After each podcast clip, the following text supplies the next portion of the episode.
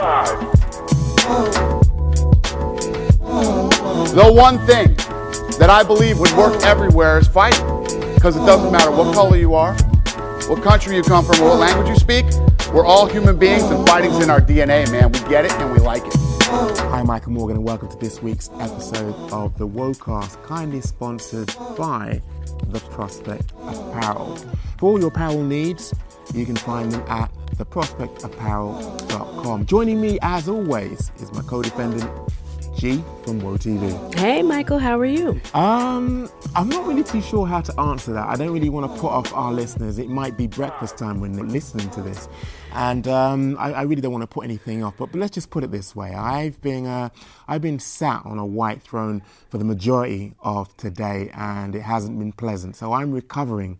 Um, from what I think was a little bit of a, a of a stomach bug. Uh, apart from that, I'm surviving. How about yourself? I'm doing well. I'm still pumped about UFC 241, but I would like to add that if maybe if you had eaten cornbread, you would not be sitting. you would not be sitting on that throne. Yes, sir. So cornbread has never well, upset my stomach, by the way. You you know something? Uh, your stomach's going to be kind of upset today because you're going to be eating crow. I'm going to be eating a shit ton of crow. Those, those, were the worst picks of my life. I felt like a casual, but we'll get into it. Well, you can you can get me today. You got it. Speaking of getting into it, this week's episode we'll be looking back on UFC 241. We're going to have a special segment uh, a little bit of a break from the norm this week in that we're going to be concentrating and having a deeper look at listener feedback, listener mail. And finally, we're going to unveil this week's motherfucker of the week. Mm. So, first off, let's have a look at UFC 241. Now, I feel as though the drought was actually quenched at the weekend. UFC 241 delivered and delivered big time. Now, I want to really concentrate as I'm sure you do, mm-hmm. on the main talking points. And for me, um, that was one hell of a main event. Daniel Cormier taking on Stipe Miocic. The, the revenge uh, was sweet and the revenge was swift. I mean, I have to say, all uh, credit to Daniel Cormier for returning to the scene of the crime. Basically, um, black on black crime was committed where you know he previously lost to Jon Jones. Now, he'd actually, um, well, the, to the keen eyed of you, he'd actually picked up his first loss at heavyweight. Now, that first round, I, have got to say, it kind of, um, what's the word I'm looking for? It set the scene for the uh, preceding rounds because, you know, in it, there was a lot of energy exchange. There was a lot of um, uh, domination, I would say, from um, Cormier in that I don't know if you noticed, but when he picked up Miocic, now bearing in mind this is in the first round, you'd expect that to have expended a lot of energy. Now, in picking up uh, Miocic like a small child, it's obvious that you know him as a 40-year-old man doesn't have the cardio, doesn't have the stamina, doesn't have the staying power as someone uh, of younger years. Now, albeit that it looked as though he was putting on a show in that when you pick someone up, I mean, really and truly, there was a, a I would say, a delay in actually oh, yeah. slamming on him on his back. It was almost as though, look at me, right? I have the power. Yeah. Some kind of He-Man type of approach. And um, I personally feel as though that set the scene for what was to actually, um, well, be his undoing, and that is a lot of energy expended, whether it was the takedowns, whether it was the relentless pressure, which he couldn't actually back up in the latter rounds. How did you see it? I'm I'm totally agree with you on this. Um, what I saw was a Daniel Cormier that was.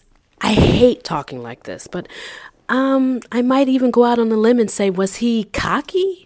Was he overconfident? I mean, it was beautiful in the first couple of rounds that he had Stipe kind of almost confused. It was almost like Stipe wasn't throwing combinations. He looked stunted. He looked confused, and and Daniel was just popping him elbows, punches, left, right, picked him up, slammed him, and he was shutting Stipe mm. down. But at the same time, it's like, um, why aren't you wrestling? And why are you eating Stipe's punches? Like you, his hands were down, he was coming forward, and his defense was off. And then even that slam, it was it was beautiful and fun as a fan to watch, especially because I was in a bar. It was like, woo, this is crazy. But at the same time, it's just like, are you showing off? Are you? Did you come into this with no respect for Stipe? It, I was. It looked that way, right? I, I remember at the bar, I was just like, why are his hands down? And why is he not moving his head as much? And why why is he not why is he coming forward with his hands completely at his waist and just bringing them up to pop Ife, excuse me, pop Stipe here and there? And that's not really like him. Like I was just like, what? And why is he eating these punches? And here's another thing about eating punches. He was talking about retiring, correct? He's Yeah. yeah. He's older. He's forty. He wants to have a, a, a, a you know a good state of mind because he's he wants to coach and he has children. But why aren't you defending yourself in a championship bout? You know what I mean? Like you're getting you're eating a lot of punches. That's not safe or healthy. I, I was just confused by that because remember Floyd Mayweather even said the best thing to do in, in boxing is to not get hit, champion or not. So what what was Daniel Yeah. even thinking? You're right. There was an air of arrogance about his whole approach. I mean, even in the run-up, um, you know, he'd already obviously won in his mind because you know he was talking about you know what his next steps were going to be. But not only that, he thought he had Miocic out of there in the first. With uh, I don't know if you noticed, but in the closing rounds, uh, in the closing seconds of the first. He was hammer fisting away and like looking up at Herb saw as though, that. you know, Herb, are you going to stop this? You know, And- this this man's getting hurt. and Herb had to be like, he's fine. Keep going. And I heard Herb exactly. say that too. And I was cracking up. And I was like, oh, Daniel, just fight. Like, just, you seem hella distracted. Just fight, you know? And I don't know if you saw the post conference afterwards. I watched it the day after. And Daniel admitted to, like, I thought I could eat his shots. And his corner Yeah. was just like, put your hands up. And he did hmm. it. He ignored them. He didn't put his hands up. And then at the post conference, looking all dumb, just, oh, you know, I didn't follow the game plan. And he seemed hella apologetic, but at the same time, bro, like, what are you, what are you doing? You don't eat a ton of shots and have no respect for your opponent. And then, hello, Daniel, this is a championship bout. You have so much on the hmm. line sponsors, legacy, your health. And then this is a championship bout. This isn't some amateur fight where you can just fuck around. I was confused. I've got a feeling. I've got a feeling the fact that you know Miocic wasn't going to be put out of there quickly. There, this wasn't going to be a replication, or, or, or it wasn't going to replicate um, their first meeting together. That shook his confidence. It shook his confidence to an extent where it was almost at every round, you know, in the corner, he was asking, you know, am I losing this? How, how am I doing? He needed like um, some kind of bolstering of confidence. And he, for me, from where I was sat, he was clearly winning, but in his Clearly. mind, he was probably thinking, why isn't this guy Going out there? down. Why is he still in there with me? But Michael, my thing is like this. If you're starting to have doubts and you need to turn to your corner and ask them if you're winning, why not resort to the game plan? Wrestling. Why not protect yourself? Why let him rack up on points as he's he's catching you with shots with your hands down? It just it made no sense to me whatsoever what I was watching. Well, initially I was like, wow, Daniel's just gonna, you know, beat this guy up because he shut Stipe down. But Yeah, big time. Oh my God. And I guess probably that's why he thought he had it in the bag. Because I'm not to front. I'm talking mad shit, but I thought he had it in the bag. At the bar, somebody was like, Who picked Stipe? Huh? Look at this. and I bust out laughing and I, and I didn't raise my hand. And remember, I picked DC because in his mm. last fight, he took the fight serious, knocked him out in the first round. He didn't really come out like that this time. He came out arrogant, winning the fight, of course, but look what happened. Look what Stipe did. It was clearly there was clearly a lack of respect for what Stipe brought to the table, and I think that was partly um, a way of actually trying to unravel Stipe Miocic and his, his confidence. But it kind of backfired, and it backfired, I feel, in a big way because to be questioning where you are on the scorecards, to be questioning how you're doing in the fight, he obviously wasn't that supremely confident. No, and, and then all you did was become, um, well, all D- Daniel did was become somewhat predictable. So what happened was is that Stipe's like, okay, let me just adjust my game plan. If you're just gonna walk forward and not wrestle me and just throw these shots at me, no problem. I'll hit the body. over and over again, and I'll get you to drop your hands. And as soon as you do that, I'm coming over the top, and that's what happened. And that is one of my favorite things in MMA is when you see a fighter go in there with a game plan, it goes right out the window, and they adjust. Yeah. It's beautiful. It's beautiful. It was a beautiful adjustment because those body shots were connecting over and over. over, what was it, again. four or five in a row? And then finally one of them had DC wincing. And then what happens? He goes right over the top. You want to drop your hands now because I'm hitting the body? How about I just hit you right in the face with this right? And then the flurry came and it was gorgeous. And that's just smart. Mm. That's fight IQ. That That's just, That it's gorgeous. Go ahead. That that that was a, a masterclass in how you actually adapt and how you actually change your game plan on the Mm-hmm. fly. Because no doubt, Miocic went in there with a particular um, route to victory, but it looked as though it, it wasn't you know, working. Well, exactly, exactly, and and to do that with the confidence that you know, just listening to your corner, just listening to you know your your, your own Mm-hmm. And not giving up. Mm-hmm. um, yeah, mm-hmm. y- your own sense of what is going to be your key to victory, based on the fact that you could see, you could quite clearly see that Cormier was blowing. Either his arms were burnt out because I was thinking, why is why is his hand so low? Mm-hmm. Hold, Now hold that, that thought. just makes me think the whole Hold that thought mm. before you break that down, because I've got some good, Okay. good questions that we need to break down about his hint, hint cardio and and stuff like that. So let's not dive too deep into why, because I really want to catch you fresh with these questions okay. for the listener questions. But you know, keep that in the back of your mind because we are going to discuss cardio and, and what happened a bit more detailed later on for the listener questions. I got some good ones for you, Mike. Mm, and sticking with cardio, the fact that, you know, Nate Diaz and Anthony Pettis um, saw a three round, I would like to call it a war. It was definitely, they were definitely on their A game. We, we didn't see um, Anthony Pettis take a back step. I personally feel as though Nate Diaz doesn't know what ring rust is. He returned in a soldier like fashion, proving that, you know, ring rust is just a word to him, it's not an actual thing. Oh yeah. And and to be honest with you, I will say this. Initially, the first minute of the first round, I thought I saw some ring rust. He just looked different to me. And I just was like, again, he adjusted immediately. And the reason why he looks so different, because I got the deets after the fight, I watched the conference. Nate said that he warmed up backstage as if it was a Yeah. five rounder so that he could come out already kind of like Firing. firing because he's used to fighting at mm. the five rounds, but he wasn't used to doing something like that. He's used to five rounds. So that's probably what I saw when I was like, why is he kind of sluggish or whatnot? But again, the way he faced adversity to have three years off, to kind of warm up in the back like he was fighting and to come out already in the third round and then to adjust because he was tired and still come out on top it was just amazing. I love when fighters adjust their game plans. I love it. But yeah, it was a war, definitely. Oh, big time. And Yoel Romero and Paulo Costa, I, I, I've got to admit, I had big hopes for Yoel Romero. And I have to keep too. reminding myself, he's 40 and change.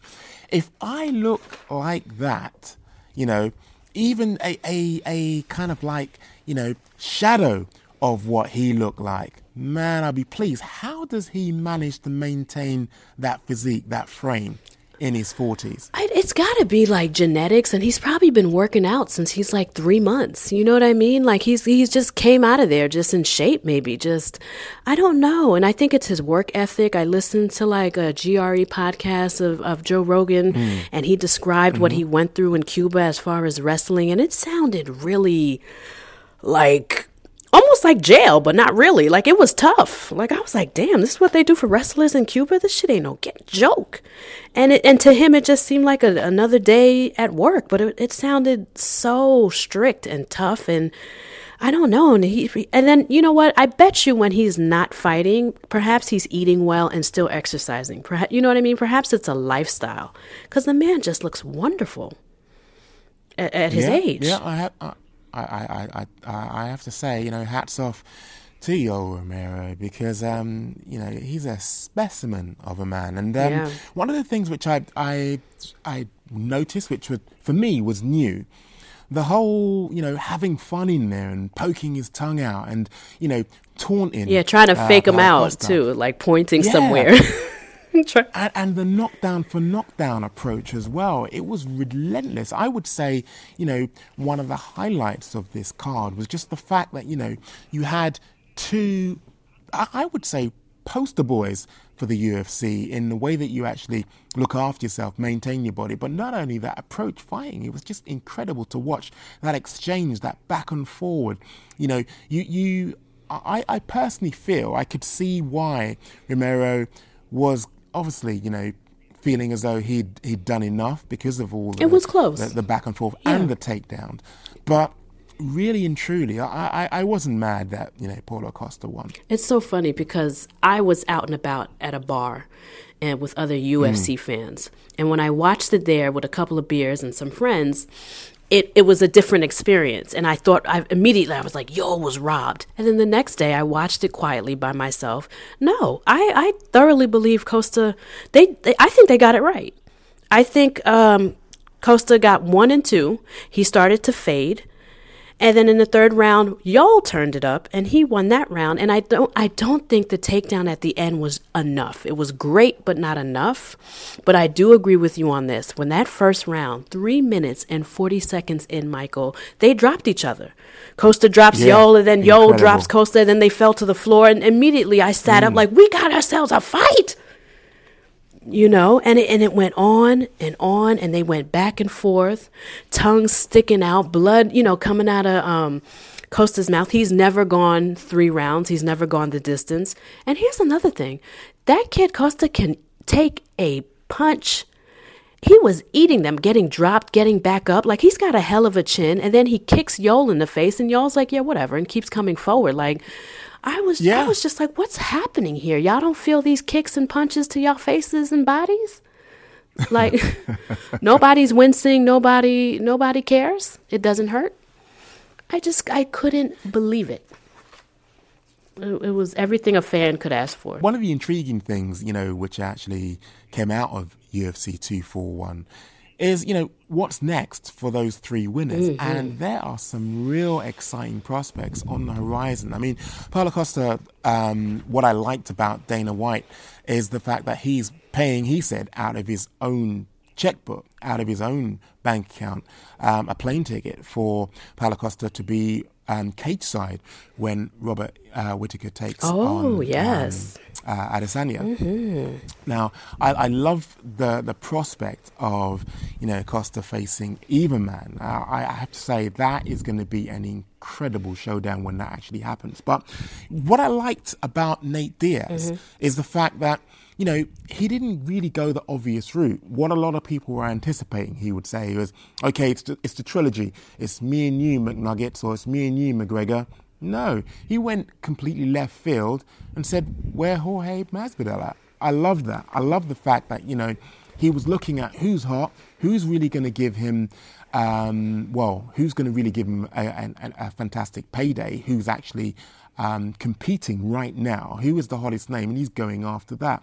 Similarly, you know, what's next for Stipe Miocic? The, the fact that, you know, on the horizon, he has got some serious, I think, some um, serious competition in um, Francis Ngannou. I, I really do feel that should be what they put before him next. Oh yeah, and I think that's the allure of this fight card is that there's so many puzzles and pieces to put together even after such excitement because everybody has somebody to fight next. We all have somebody in mind and they're all important matches. You understand? And for me, um, to touch up on Pettis and um, Diaz, I think Diaz called out Masvidal because one, that is the most relevant fight he should take right now, and it gets him 100%. and it gets him in title contention. It's very smart. It's not just oh, I want to fight the best gangster. That's him selling the fight and being Nate Diaz. But what he's actually doing is setting himself up for a title shot. If he takes Masvidal's momentum away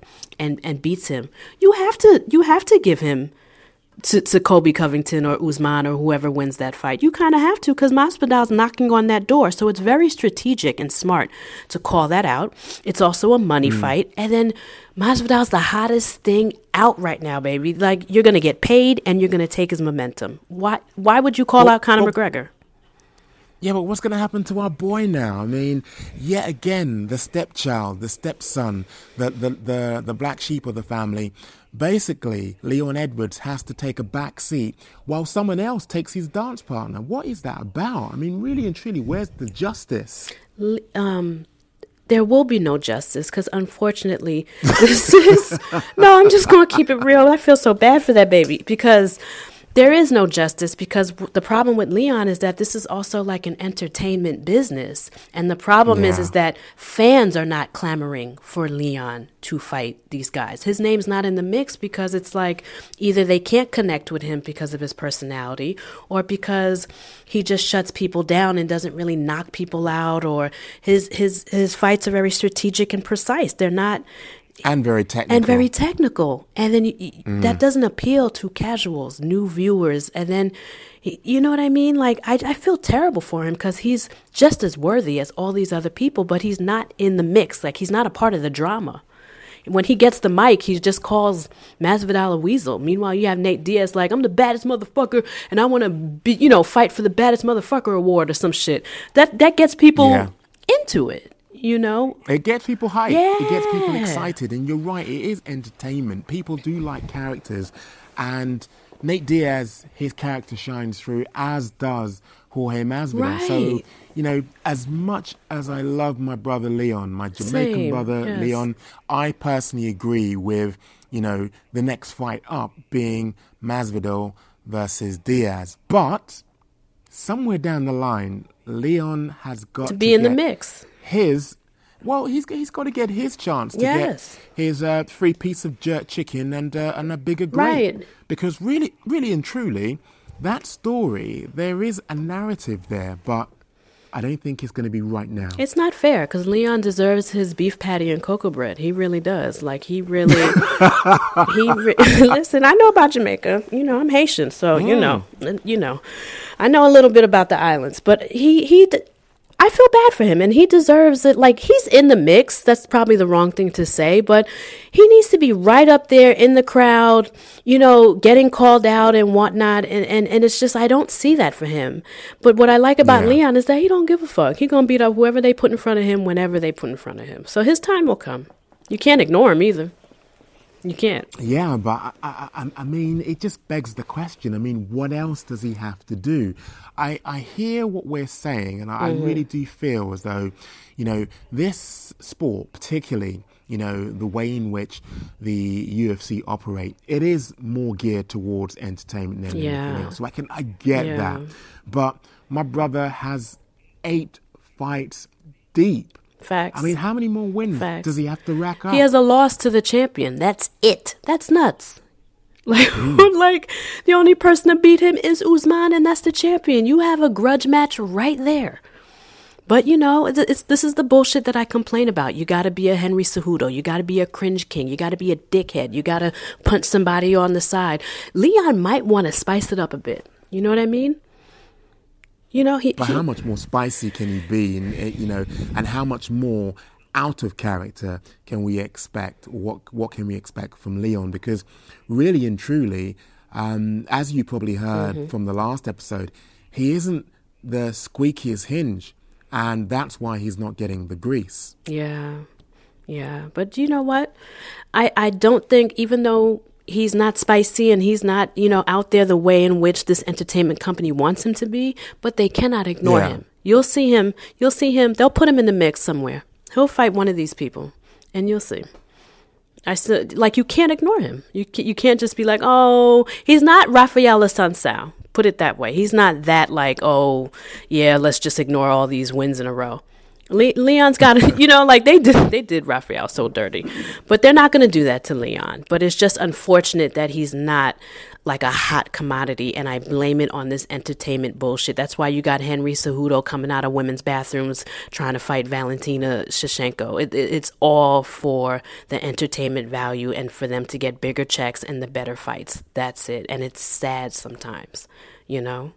And it and in, and in terms of um, you know what's next for Stipe, did you agree with what I basically put forward, and that would be Francis Ngannou, or did you have your own um, person waiting in the wings. I'm I am not opposed to the trilogy, and I'm also not opposed to Francis Ngannou. I just hope everybody understands that I don't think Francis Ngannou has showed enough improvement in the wrestling facet. So I'm not that like pressed to see it. I wouldn't mind. You know what I mean? But I, I wouldn't mind seeing the tr- um, the trilogy. But I can go either way because that's what's so much fun about all these fights we just saw. Everybody has a plan A or a plan B. There's you know there's so many options for them. Do you know what I mean? The only thing that yeah, the only thing that worries me though about you know you actually talking about a trilogy between you know Cormier and Miocic is the fact that what else has he got to prove? Look, he's an established broadcaster. He's got as much money uh, as he'll ever need. And he's accomplished so much. I mean, being a two weight division champion as well. But the thing that really, I mean, I, I, say this all the time. I would never urge a fighter to retire. It's obviously for them Same. to obviously make that call. Right. But I really do feel that um, a lot is going to ride on what his family actually decide because ultimately they're the ones who are actually going to have to care for him in that he'll be psychologically broken if it doesn't go his way and he has to actually well be the type of fighter who'll be looking at you know woulda coulda shoulda Mm-hmm. and uh, what could have been instead of you know leaving on i feel a high look they're one apiece now and i think that is a massive achievement and he's got two belts from two different divisions that is another achievement but also he's got such a bright future from a broadcasting point of view he is such an accomplished considering he's had no formal background or formal training in broadcasting, he is a natural. He's a bit like you, actually. But the way Oh, that I look at it is there is no real reason for him to actually step back in that octagon. I think, you know, he's got nothing to prove. He's got nothing to prove, but let's think about that for a second. This is the man that um, came out cocky as all hell, hands down, um, ran around with somebody on his shoulder, slammed him down, and then eventually lost in the fourth round for being cocky. You really think he, he's going to sit with one and one? That's like, it, this sounds like a lot of machismo, a lot of ego. And something just tells me that one on one with those two belts and his cocky ass performance, he's gonna wanna he's gonna wanna uh he thinks he's better than Stipe. He's gonna want a trilogy, I think. But like I said, I got some questions for you and we're gonna get into this a bit more in depth. But before I before okay. before I do that, because I'll go into in depth more about why if he should retire or not with the questions. But I will Mm. say this I did like that he did not make a decision out of emotion, kind of like what I said about Alexander Gustafsson. Immediately Yeah, he said, yeah. Let me go home, talk to my wife. I love that. I cannot stand when, like Alexander, the way he retired bothers me, and I still think he's coming back. Never make a, even for myself, never make a decision out of emotion because every time I do, I regret it. And I love that he was Yeah. like, let me talk to wifey. They're probably going to go over the finances, his health, his options, and she's going to help him make that decision. That's what you do. And I like that because me and you can't tell them when. We don't, we're not in their pockets. We don't know Mm. them. So let him and wifey decide. I can hear you're chomping at the bit. You're eager to get the listener mail on the table. So, yeah, let's uh, segue into listener mail. Okay, I got a whole bunch here, and shout out to MMA Twitter for like sending me so many, and I'm so excited. So let's start with um, Screws Fashion, and um, it's this person is at S A T O D E L A Cruz, and the question Okay. is, Mike and Gina, who should Pettis fight next? That's that. That makes me feel. Considering he's coming off a loss, considering McGregor is coming off a loss, why not Conor McGregor? Uh, that sounds great. I would love that. Who do you think wins that, by the way? Definitely McGregor.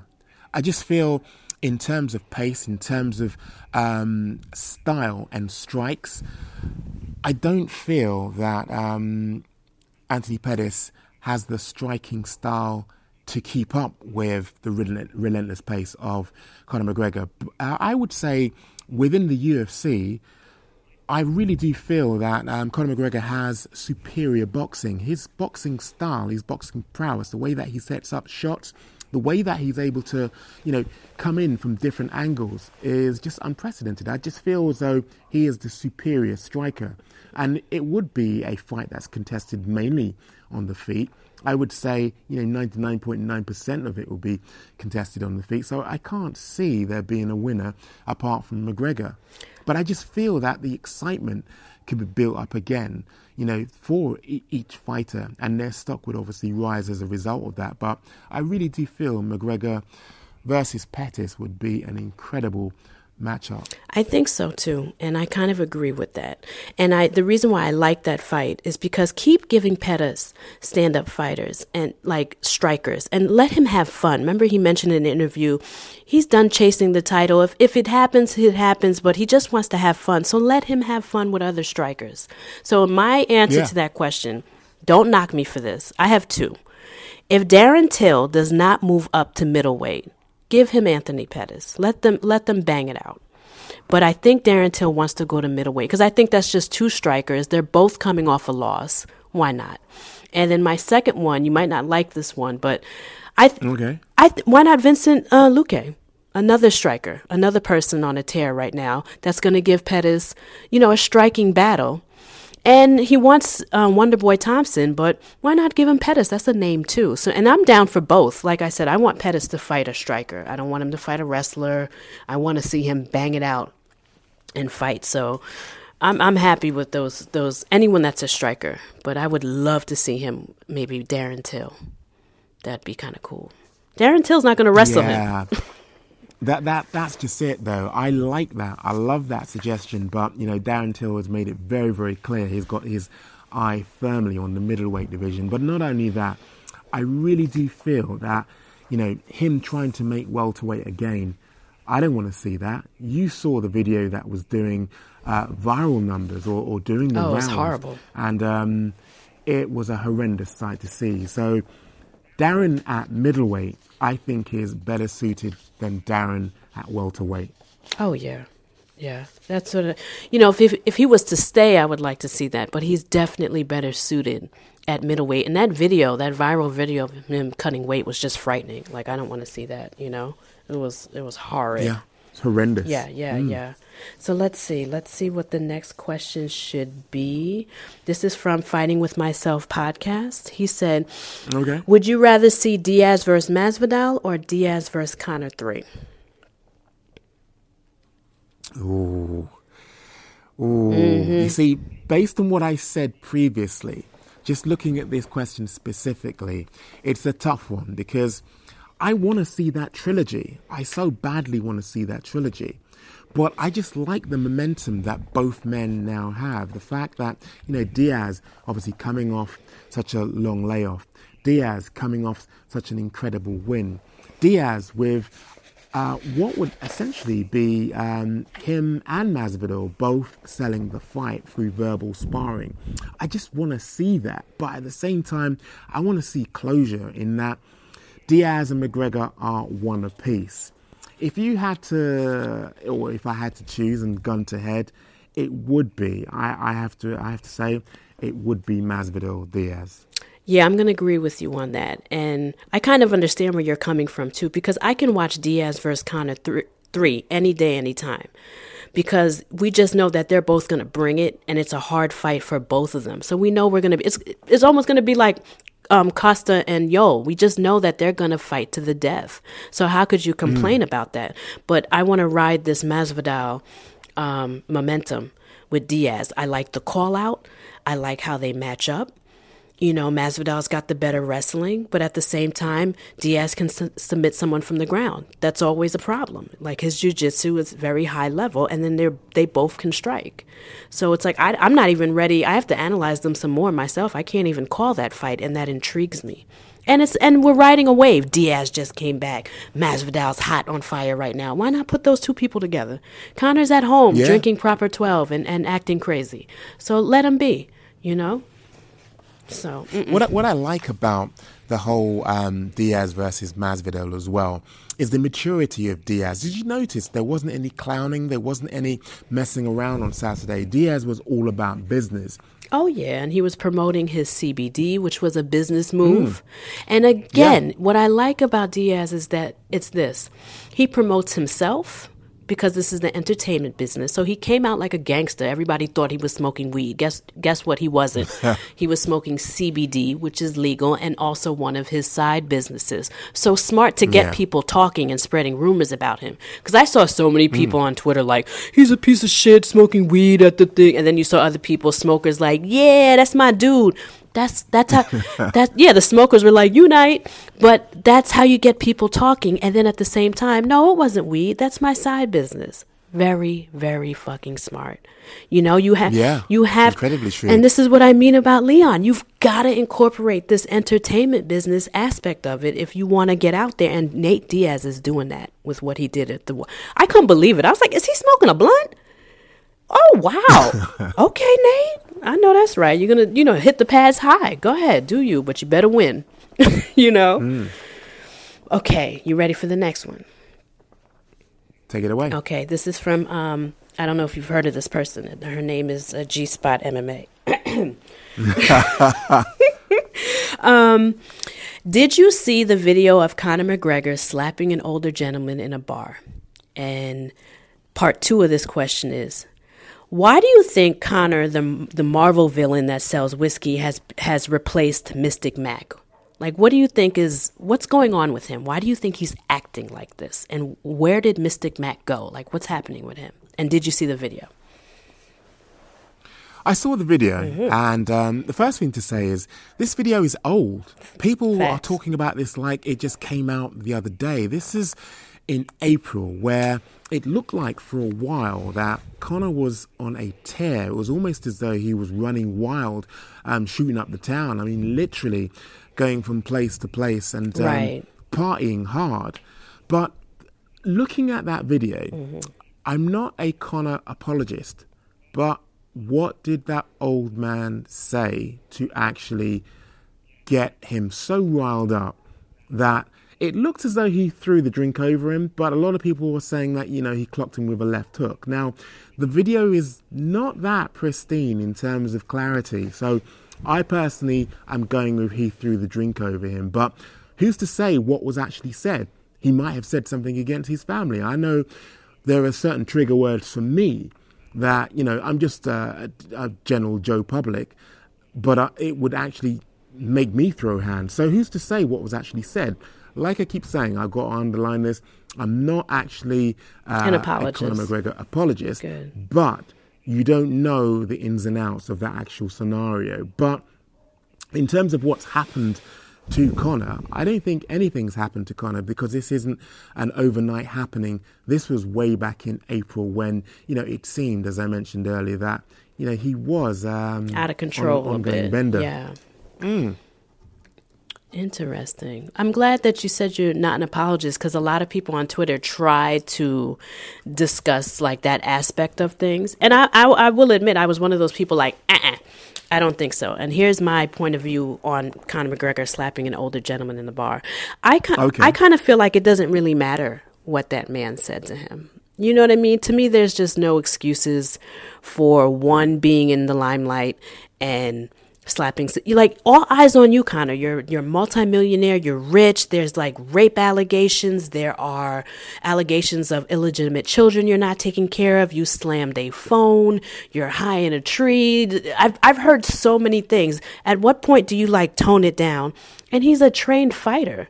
Like why are you hitting strangers in a bar. Like that, to me, there's nothing that person could have said. You have to one be smarter, and two, it's just wrong. There's right and there's wrong. You know what I mean? Like I've been disrespected, and I kind of know I can't wax this older lady's ass. Now, now, um, in my younger day, and somebody around mm. my age, I might have, I might have gotten to a fight. But now that I'm older and I'm not hitting an older person, and it just seems like he's out of control and entitled. And I don't really care if the video was back in April. Like, get a hold of yourself. And the reason why I asked you this question is because I don't like um, the Marvel villain that we have from Ireland that sells whiskey now. Like, I miss Mystic Mac. Like, I miss the Journeyman. And I really wish we could get him back. It just really sucks. I don't know if it's fame money, drugs, or just he doesn't need to fight. But it's like, I really miss the guy that went out there and just dropped somebody with a left hand and then put Ireland on his back and was like, we gonna do this. You know what I mean? And he's not funny anymore either. He's like really mean. you know, so I, I, I don't, I, I don't I'm know. Curious. Yeah, I, I'm curious. You said that, you know, you wouldn't be triggered to anger in such a way that you would retaliate with. Let, let's just say no one has actually confirmed that he hit that old man. I mean, from where I'm sat, still, it looks as though he threw the drink over him. But really, uh, it, my, my question to you Mm-hmm. is are you telling me that there are no trigger words for you that wouldn't make you quick to anger and quick to throw hands? None. There are, but I'm a different type of beast. And here's a fun fact I'm former law enforcement. Mm. Yeah. I'm former law enforcement. So when Okay. I, even though it seems like I'm really sensitive on Twitter because I go back and forth with people, but in real life, and especially when I was a police officer, you are held to a higher standard. And when you get out your car, when you're patrolling, people hate you. Everyone hates you. The impoverished African Americans hate you. Um, um, liberals hate you. Rich white people hate you. All you hear is pig this, dyke this, da da da da da. You develop a thick skin. So perhaps I'm being like too hard on him, and perhaps I'm holding him to the same standard that I held myself. Is that you should be used to this, Conor. You're in the limelight. If Conor was to I'm throw so- a drink on me, I would fall out on the ground and get rich, and me and you are probably gonna travel some. I'm gonna be like, "Yo, we got this money." Is he? He doesn't know that. He doesn't know that. But you see, he could see, sneeze I'm on me, Michael, and I'm out. I'm glad that you provide that context, though, because you have been trained and trained as a specialist to avoid conflict, and you have conflict management And I've wanted skills to. Mm-hmm. more than the layman or, or laywoman. So I'm not negating what you are saying, but there is context Yeah. where you're coming from. In that, one, you're former law enforcement, you are an ex-cop, Right. you have had specific training in how to deal with conflict. And the fact is, your normal layperson doesn't have that formal training, Yeah. doesn't have those, Those experiences, skills. right? There you go. I was abused day in I- and day out. I got used to it. I was about to say, I was about to say that, you know, I can imagine that that pace was relentless in terms of abuse. I can imagine. After a while, you don't even hear it. Occurrence. Yeah, it has to be when you're in a bad mood or you have a fight with wife. It has to be like you're already showed up at work mad. And then somebody Yeah. says, You don't have nothing better to do, you dyke bitch. That's when you're like, Hold up. But then you have, so, Yeah. like, your partner will hold you back. Somebody gets in your ear, like, Gina. You know what I mean? And I'm thinking, I'm putting Conor in that, not that he's trained as a police officer, but he's in the limelight. You don't know to relax. You just crushed somebody's phone and probably had to pay them off. He's paying people off Yeah. left and right. At what point do you not like this old man don't want your drink and maybe says something? At what point do you say fuck you and walk away? You know, like or maybe I'm being too hard. I'm holding him to a standard maybe. I don't know the guy, you know. Maybe he has a, a worse temper than me. Maybe he was high. Maybe the guy said something about his children. You're right. You never know. But uh, Exactly. yeah. And and let's just put this again into context and let's just remember that, you know, we don't know how many times a day that happens to Yeah, Conor and it does McGregor, the wear on you. disrespect, people taking yeah, That I people taking to. liberties. Yep. Out and out liberties. And he hasn't had that training in terms Mm-hmm. of conflict resolution. And really and truly, it does get pretty intense being in the limelight. Either you're reading terrible things about yourself, which aren't Yeah. true. I mean, a lot of the things that a lot of people have been talking about recently are allegations. Nothing Yeah. has actually Been been, confirmed. found to be true Right. or confirmed. So, you have to put it in context, really, from where he's coming from and where he's sitting. But again, I just want to underline, just make sure that people get or don't actually get this twisted. I'm not apologizing for what he did. Oh, I'm no. not a Conor apologist. But you're not coming off that way some either. context here. Yeah. Mm. You're not coming off that way. Thank I think you. are being objective, which is important because you always have to put yourself in that person's shoes, even if it's something that you don't agree with or you don't care for. Exactly. It's, it's, critical thinking. You know, you have to see mm. things from someone else's perspective to try to understand and meet in the middle. So that's what I think you're doing. You're not I saw the apologist on Twitter. Trust me, you're not doing that. there were some things I saw on Twitter that was ludicrous, and I even tweeted, "You can be a fan of this man and not condone what he did." And I'm and here's yeah. another thing: I don't give a fuck if he threw a drink or a punch. It was wrong. So the whole mm. bet, oh, it was a drink. You want somebody throwing a drink on your grandfather? Like no, or on yourself. Put yourself in that man's shoe. That man did not want to drink, so that meant throw a drink in his face. And so what if he was like, "Man, fuck you." You know what I mean? Like, I, that's just me, but I think you're not, for the record, you do not sound like an apologist. I saw the apologist and it was sad. Mm, mm, mm. so that's a whole nother conversation. But Let's um I got a question from somebody that wants to talk about Romero and Acosta. You ready for this one? Okay. Okay. Mm-hmm. This is a new follower. I'm not familiar with this person, but thank you for putting in a question. Hopefully you're a new listener as well. His name is Easy 1551 6961, whatever that means. Shout out to you. Wow. right. Like any that's, that's numbers there. Yeah, and okay, Easy. All the numbers. Right. Easy said you're going to have all these numbers. Okay. So, Easy said and give you some um, background, I tweeted just finished watching Costa and Ye- Yoel, and I finally admitted that Costa faded a little, and I thought Costa won. Excuse me, I'm saying his name wrong. I thought he won. So he asked me, mm. "Do you think Romero should have taken this fight more seriously?" What do you think, Mike? I think he did take it seriously. Okay, he was having fun in there. There was lots of, you know, poking out of the tongue, but come on. I mean, that knockdown would show you every bit of, um, you know, Yo Romero was taking this seriously. In terms of the way that he looked in there, I mean, I would go as far as to say that was one of his best performances that we've seen inside the cage. Now, again, providing context. This is a guy who has got a major payday coming to him. Why would he even need to step into the octagon, given what you know he's going to have landing in his bank account. So, I personally felt that he looked as good as I've ever seen him before this. How about you? Um, yeah, I don't. I think he did take it seriously. I think what he was doing was conserving his energy. Um, he's a big guy and he's been doing this for years. He can't just come out and blast the guy. He's got to be strategic. And remember, Yoel's fight IQ is very high, so he he's that guy that can adjust in the in the fight, but he's got to read you a little bit, and he's got to conserve yeah. his energy, and he's got to figure you out. You can tell he had to feel Costa's power. You could tell who, okay, this guy, because Costa did a lot of forward pressure, so Yoel had to uh, adjust to that. Like, okay, this guy's going to come at me this whole fight. What do I do? So I think he was taking it seriously, and to the point that he even tried to fake the guy out. He was pointing left. He was doing that's taking things seriously. I just think that um, that's Yoel's fighting style is to turn it up as the rounds go on further because he's figuring that guy out. And I, I tell you this, Michael, if it was a five round fight, Yoel would have won. And there are people saying that Yoel run the fight. There are people that don't agree with me and you, Mike, no matter what you say. So in mm-hmm. some people's eyes, Yoel won that fight. but I say this for the record: five round fight, he would have won. Costa was fading. So, but let's not take anything away from Costa. No, I mean, he did a really, brilliant performance. It, absolutely mesmerizing, and um, you know, all credit to him. He was just the better fighter on the day. And, and, let's have also um, a, a, a little bit of a of a backward glance in the mirror to how close that fight actually was. Oh, Absolutely. That fight was a back and forth barn burner.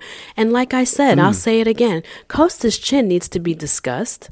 And then he, he matched Yoel. He was just as muscular, just as aggressive, and, and, and then was eating his shots and hitting him, if not harder than Yoel was hitting him. It was amazing. And, and mm. one more thing about Costa, he fought so well that if you gave him a title shot, I'm not going to say nothing. I'm I, I'm like he looked like a, a someone ready to fight for the you know for the title.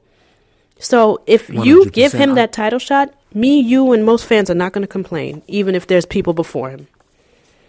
I'm really hoping that, you know, after the fight, that immediately after the fight, they tested Paulo Costa's chin for signs of concrete because the amount of damage that he took and just kept on coming forward as though it was nothing, like you say, it was nothing short of incredible. Yeah, yeah, absolutely.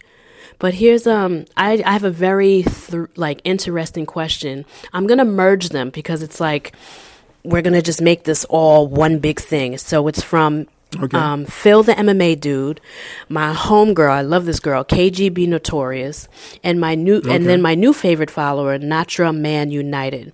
It's so funny. Me and him had a little thing. I I, I made a man joke and he took it uh, um, personal, but we made up. no, but why did we make up? And that's my dude. I love him. Um, so the the th- the the compound question is all of all of them seem to think that well phil said dc looked mentally unfocused okay um K- Wow. yes yes here's what kgb had to say it looked like he was slowing down even before the breath stealing body shots and then Natra, my favorite new follower, said this was interesting. This is a fun fact. He said, off a basis of three fights, DC versus Jones 1, DC versus Gus, DC versus Stipe 2. All three times DC faded in the championship rounds, and twice his opponents had the ability to take advantage and secure a win. All three of them want to know Does DC have an issue with cardio? 100%. You could see um, as the fight actually wore on, his cardio was fading. I mean, I personally don't feel your hands fall just from bad habit. I feel they fall because your arms You're are tired, yeah. You're, you're, you're, you're, you're actually just knackered. And you could just see the look on his face. It was almost as though, you know, he was willing this whole thing to be over in the first because, you know, him looking at Herb as though, you know, Herb, aren't you going to do anything here? That was wanted out. He wanted, mm-hmm. yeah, he, it was like he wanted out. Now, as I said, he, he expended a lot of energy in that fight in just the first round because, you know, I personally thought it was extra lifting Stipe so high above his head and like just holding on to him like he was some kind of small child. Obviously, that's got a that's got a, wear and tear on your body and your cardio as you're you know you, you're lifting quite a hefty weight. But the thing is this, you could just physically see as the fight actually um, rolled on towards the latter round, he was definitely gassing. Yeah, he was starting to fade. And I think although he does well in five round fights and he does win, you can just see him kind of fade a little bit. And I think with the combination of fading and being overly cocky, he lost. Mm. And I think this goes back to Phil's portion of the, the question. Did did DC lose mental focus? Yes. The combination of losing mental focus, coming in with your hands down because you're cocky because you, you, you, you beat up Stipe before, so now you think you can eat all Yeah. his shots. You're coming Yeah. forward with your hands down and you're running out of breath. Stipe picks up on it, starts hitting the body because what does the body, when you hit the body, what does it do? It takes the breath out of you. It was brilliant. But yes, I do think, and I and I and I don't even want to touch the age thing. You know, I, it's like when fighters get older and, and but they're still doing well. I, I leave the age thing alone because they've obviously figured out what they can do as an older fighter to keep winning. So I never want to touch that because this man was undefeated at heavyweight and he's only lost to Jon Jones before this fight. So I don't touch his age. But yes, I did see an issue with mental focus, like Phil mentioned, and that um, cardio, and it, it wasn't working for him, and that's why he lost. If you ask me. But that's just it. I, I- hear you in your respectful approach in you know what not wanting to touch his age. But that's why I was really, really careful to include it because I really do feel it's a Mm-hmm. Oh, yeah. factor. When you get older, you slow down. Yeah. Your cardio just just can't hack the the relentless pace that a younger man would put on you, and it was definitely and evidently on show on Saturday. Question about that. When an older fighter can circumvent that and still win, what's the issue? That's how I see it. Because let hypothetical speaking, hypothetically speaking, if DC had beaten Stipe, would we be talking about his age? Um, yes, because Ah. again, it would definitely be a factor. You're, I I would be marveling at 40 years old, just as I was marveling at uh, Yoel Romero's 40 and change Mm. years. I I personally am in awe of anybody in their forties still doing what they're doing Right. as an athlete, right. and you know it would definitely be in the mix in terms of um, on the table in terms of a conversational piece because it is a factor. Most people retire before they are forty in um, mixed martial arts. Oh, yeah. I mean- most people are hanging them up round about the, the late thirties. Oh yeah, Now- sometimes mid thirties. People were talking about the fact that Diaz was like thirty four and hadn't fought in three years, and I was like, "Damn, we're already talking go. about age. He's thirty four. But yeah, I me personally, I respect when the older fighter like um, can circumvent whatever's the issue. Like for instance. When I was younger, I could run long distance. As a, you know, I was a fast runner, excuse me. But then as I Yeah. aged, I was really good at long distance running, but could no longer sprint and you know that you're circumventing your athleticism and i, I quite Yeah. often see that with fighters so i don't touch on age too much because i'm like if you making up for it and you still winning and you old as fuck well, i ain't got shit to say good for you you know that that's just me you know let's um let's stick to this um we got time for one more yeah, definitely. Okay, good. Let's stick to the Stipe DC theme because I remember I had to kind of hush you to to talk about retirement and blah blah blah. So let's do a question Okay. from Canada. Another one of my favorites, Kimberly Sands Cartier from Canada, Baroness Burley. Love her, polite, smart, and a great great follow. She said Stipe had to wait over a year to get his rematch, despite being the longest um, and most reigning and defending champ at at heavyweight. Given that, should DC get a rematch right away?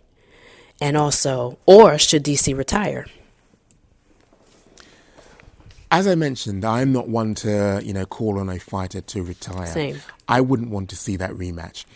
I feel DC, as I mentioned, has done so much. He's accomplished um, more than you know your average fighter who, you know, is still keen to show that you know he has more to offer. He doesn't have to do any of that. I think for me, the key and the most important thing is, you know, he's taken it back to his family in terms of what decisions are going to be made. But I think the writing was already on the wall in terms of him actually checking out.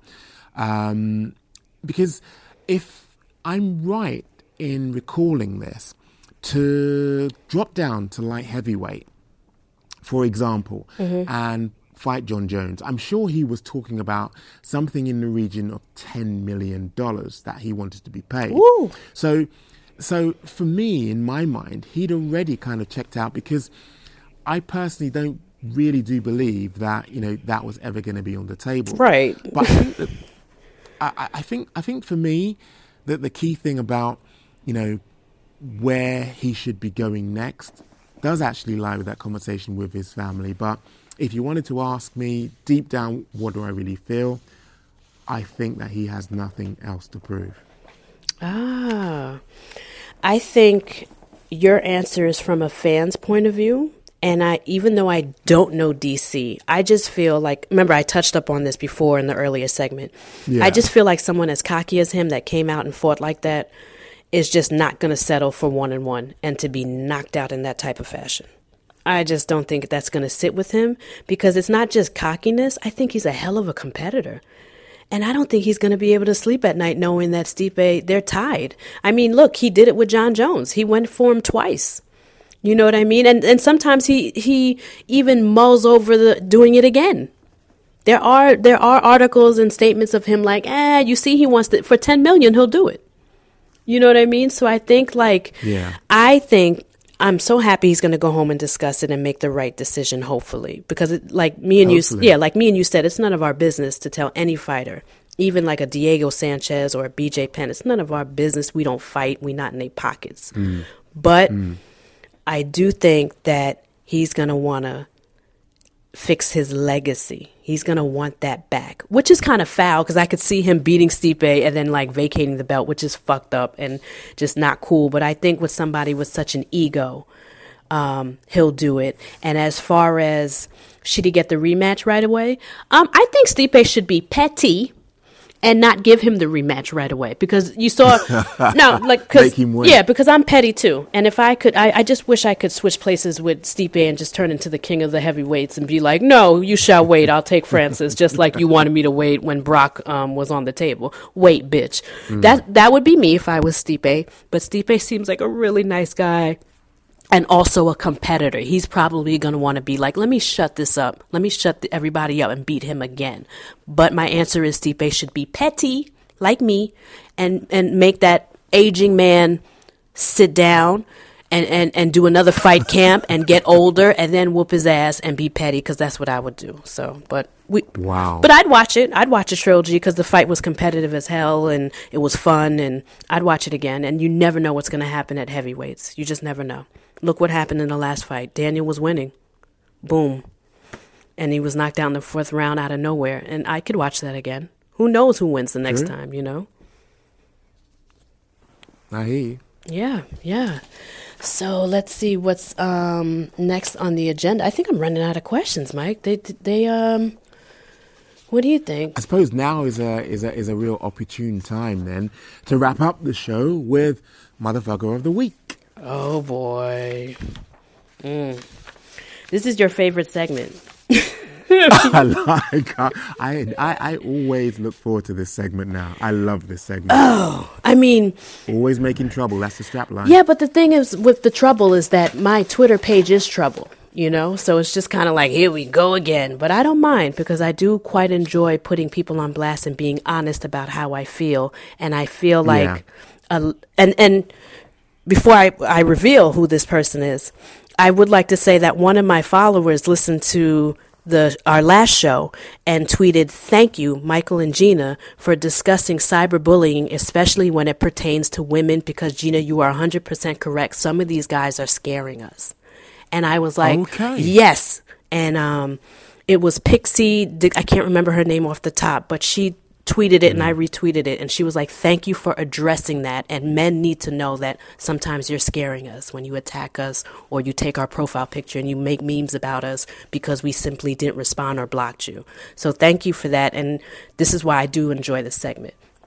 So, You see, that's given me a real insight because my default, when, you know, I think I touched on this in the last podcast, but I don't really give them the oxygen which they thrive on. When you actually address people, especially online, it's almost as though, yay, this is what I wanted. This is, you know, the, the, the, the, trolls out there. This is what I wanted, and that's how they thrive. Shut them down by basically giving them no oxygen. Oh yeah, I mean, I Michael, I try to do that when I block people. I have no patience for the name calling, the constant arguing, um, the racial slurs, the the homophobia. I just hit the block button and you're out of my online experience. But for some reason, when I block people, I cause a ruckus, and I have like a support group out there of men that are upset that I blocked them, and I really wish they would get Wow. over it and move on because when Well, a few of them have actually approached me. I was just about Why to say. G blocked me. Yeah, and that and that is ridiculous because it's like you've become my Twitter lawyer. Guy Shook is my Twitter lawyer. I have a few of them. I have a few of them. Like sometimes when I block people, I have to contact my my homeboy Guy Shook and be like, "Be prepared. This person's going to contact you, Michael. This person might come to you." And then and I sit back and I think to myself, "This is ludicrous." It's nuts that people get this upset. Do you know that I'm such a loud mouth on Twitter and so opinionated that some people are just like, bitch, I don't want to hear another word you got to say. And they block me even though they've never interacted with me. And guess what I do? Thank you, y'all, for being mature about not wanting to hear any of my opinions and not liking my content and doing it like an And ma- that's what adult. And that's what the block button's for. Exactly. use it. So when I do it, that's not what happens. Uh, Everyone gets upset, and then you have these men going in. So let's discuss one of them, Michael. Our motherfucker of the week, our garbage person of the week, is someone named Marty from Funky Town, and he is located at Dun Dada Nada, and you are a big nada. And the reason why he's a big nada is because Michael, do you remember when I went on vacation in Malta in um Yeah. what's it called in Incredible July? pictures you Oh back. yes, Yeah. Malta was a dream. I highly recommend everyone to go. Now, Hmm. this person that I just mentioned lives in Malta. And when he saw that I was posting in Malta, he was like, I have it right in front. He hit you up. Oh, y- you know it. And guess what? He was a nice young man. Oh my God. Okay. He he welcomed me to Malta. I'm I'm looking at it in my phone right now. He told me he was hmm. close by. He told me that my hotel was close to where his children were, were went to school. He gave me travel tips on Malta because when I showed up to Malta, they were having this fireworks show and I didn't know. So it sounded like I was in Beirut from f- like Whoa, whoa, whoa, whoa, whoa. Stop. Stop the press.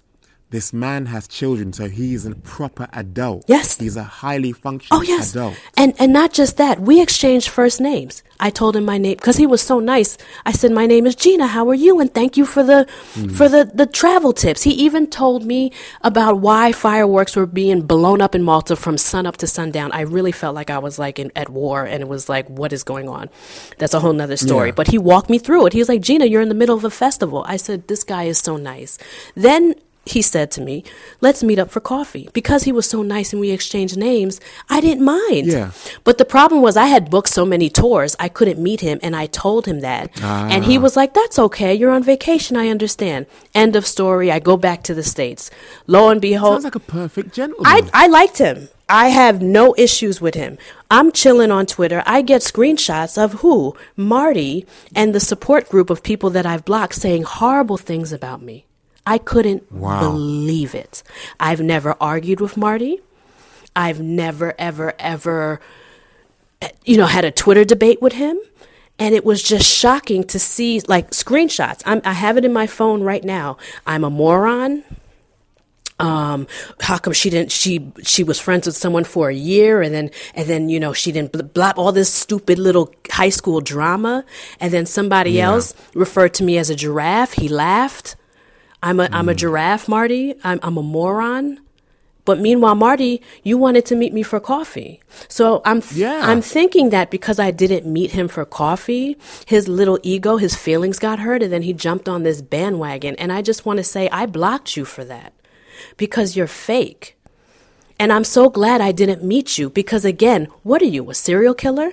You hop in my DMs, tell me your real name, tell me your children uh, are close to the hotel. I know where you live in Malta. We have a beautiful exchange. And then you go on a thread and you call me a moron. You compare me to an animal and you make fun of a picture that someone cyberbullying and get your ego in check. I didn't meet you for coffee because I was busy.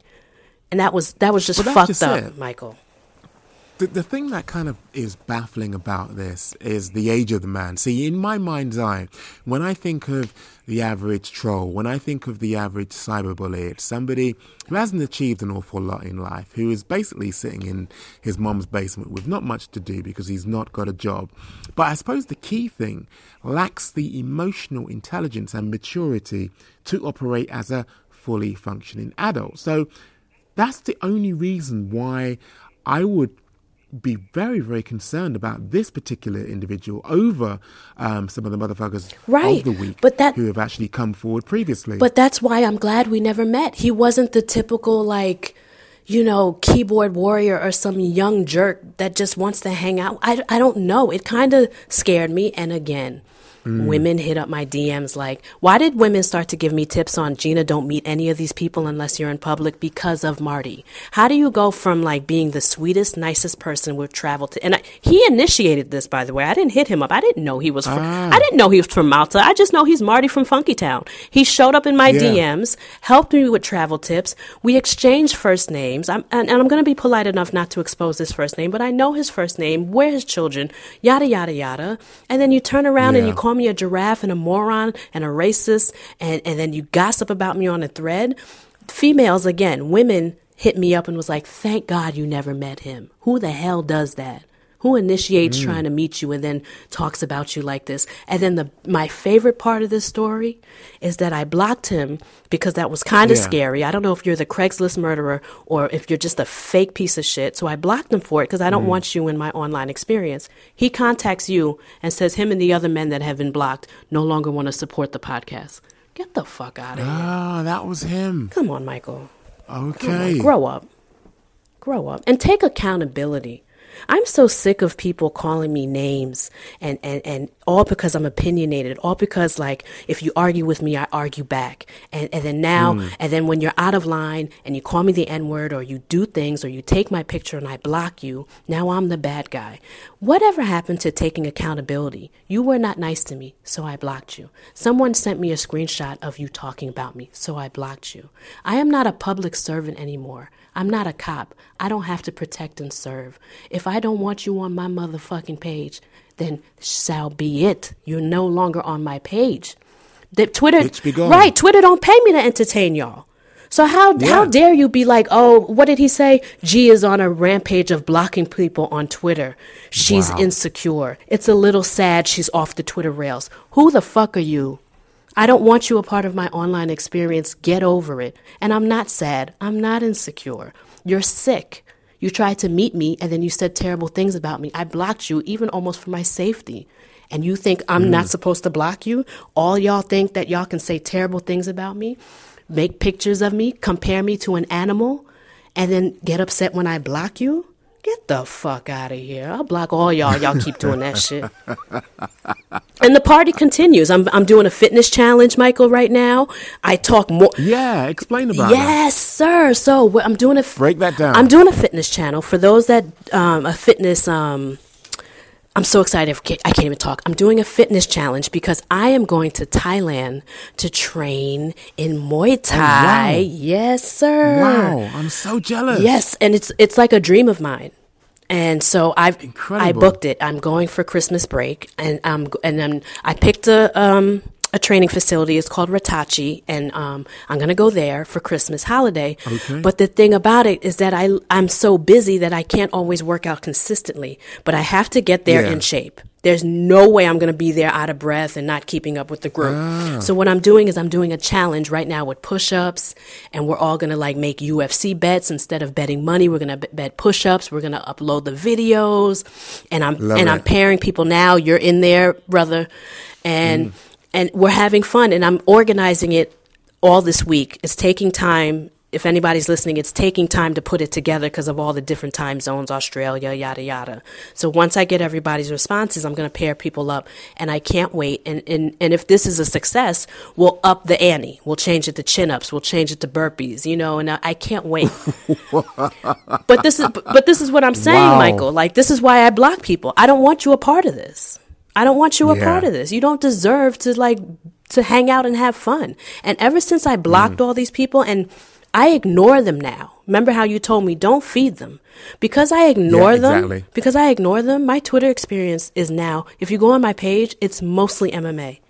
It's no longer mm. like someone called me the N word, look at this. Now it's mostly MMA. Now it's jokes, yeah, yeah. memes, and fitness challenge. And it will continue to be so without these 15 to 20 men that can't get over the fact that they were fucked up and can't take accountability for their actions and got blocked. Get over it and move on with your lives. I'm begging you. Man. But yeah, I'm loving that fitness challenge. I've got to admit, I'm kind of excited uh, to see who I've been paired up with. I'll, I'll, I'll, take on anybody who you put in front of me, but I'm just saying. Oh, yeah. anybody can get it. And everybody's fitness, yeah, that's how I feel. Like I'm ready to go. I did push ups today in the gym. I'm back in the gym getting my reps up. But everybody, you know, don't fret. You're going to be paired up with somebody that's at your level. That's what's taking so long. You know what I mean? Like, there. You know something? Go ahead. I, I mentioned it on, on, on Twitter earlier, but I feel as though I might as well just take my L now. So I, am training for my L. So oh, don't go into it like with that. me. The, the, uh, man, but my picks are so horrendous. So I know that you know I'm not gonna suddenly have a have a have a have a, a you know winning streak just out of thin well, air. Well, you get into shape while picks, you eat crow. There's nothing wrong with that. not, you're gonna be pushing. Yeah, yeah. Well, there, yeah, there is that. Yeah. Yeah, and and then guess what? All everybody that's involved is going to get me ready for Thailand, and then everybody who is just doing this because they're into fitness or need to get into it are going to enjoy this and we're going to yeah. upload like the silliest photos and you're going to tag me in them and your opponent and we're going to laugh. We're going to laugh like we always do on my mm. page. Mm. And that's it. The, that sounds like a plan. Yeah, the party continues. Whether you know, when you're blocked, mm. you're you're you're you're not involved anymore. See ya. Well, just before we wrap up, um, just so that people who aren't following you can follow you, um, what's your Twitter account? My address? Twitter account is G from Woe TV. That's and me. people, if you're not following me already, I'm at Mike Woe TV. That about wraps up this episode. I have to say, as usual, I've had fun. I hope you've had fun uh, listening, and I hope you've had fun, G, always participating as always. And thank you for letting me vent about these Twitter problems. And also, it's always a pleasure to talk to you about MMA. Well, if anybody else does want to chime in, does want to continue any of the discussion points that we have started on this podcast, on the Wocast, you know where to get us on Twitter. Until next week, make some trouble. Always. See you next week, Mike.